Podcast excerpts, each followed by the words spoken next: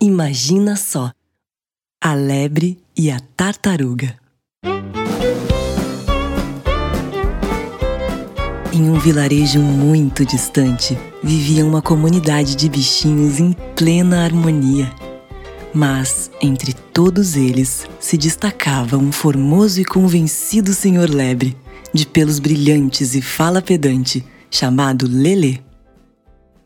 Nos fins de tarde, Lelê colocava um tênis esportivo, fazia alongamentos e saía de sua casa correndo lindamente pela estrada.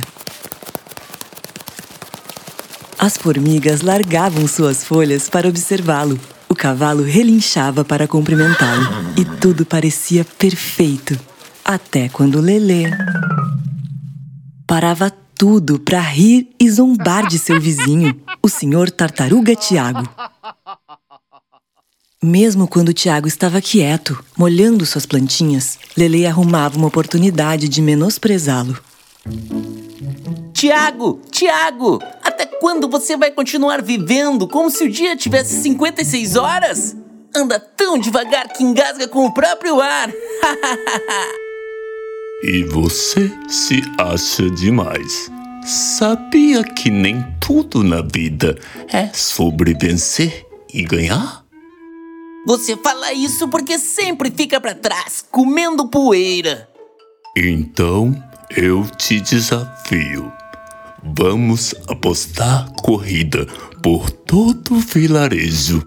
Lele não acreditou naquilo que ouviu e deu uma risada. Você está brincando comigo, né?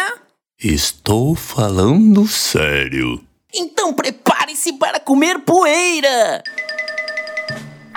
Poeira! Poeira! Poeira! Levantou poeira! Tiago terminou de molhar as plantas e voltou para casa.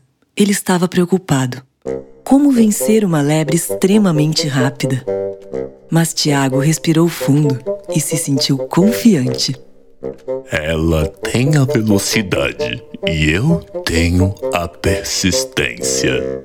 A noite passou. Pela manhã, todos os bichinhos estavam prontos para vir a corrida do ano.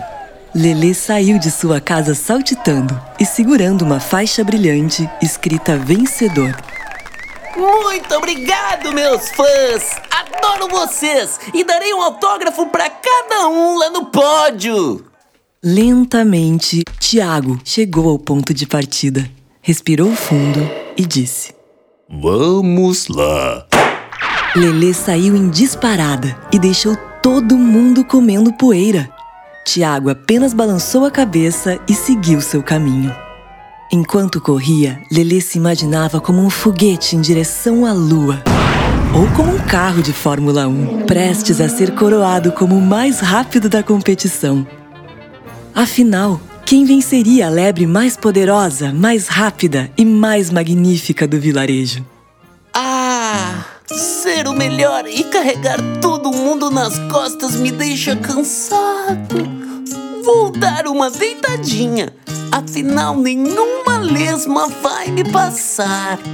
Lele viu um pé de manga cheio de frutas. O cheiro estava muito bom e a sombra melhor ainda. Era uma ótima oportunidade de alimentar as esperanças de Tiago, mas mesmo assim mostrar que sua rapidez era insuperável.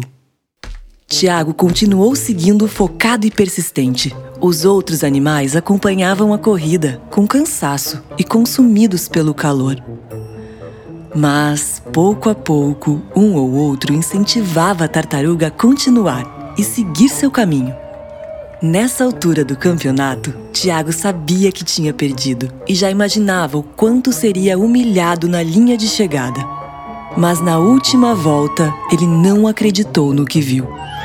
Lelê dormia profundamente e não tinha alcançado a linha de chegada.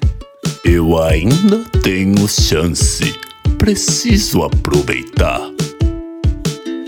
Tiago seguiu seu caminho focado e confiante, e toda a bicharada acompanhou atenta, tão incrédula quanto a nossa tartaruga. O jogo virou E naquele momento, a derrota de Lelê era praticamente certa. Foi quando caiu uma manga na cabeça do Lelê e ele acordou tonto e assustado. Mas nada era mais assustador do que ver ao vivo Tiago perto de atravessar a linha de chegada. Não! Isso não é possível! Lelê chegou atrasado, derrotado e triste. Então decidiu ir embora, enquanto Tiago gritou por seu nome e pediu para que se aproximasse. Lele, está tudo bem. Não há problemas em perder, assim como não há problema nenhum em ser devagar. Todos nós podemos chegar no nosso tempo, certo? Lele estava envergonhado por tudo que tinha dito a tartaruga nos últimos dias. Mas, naquele momento, sorriu para Tiago e disse: Me perdoa!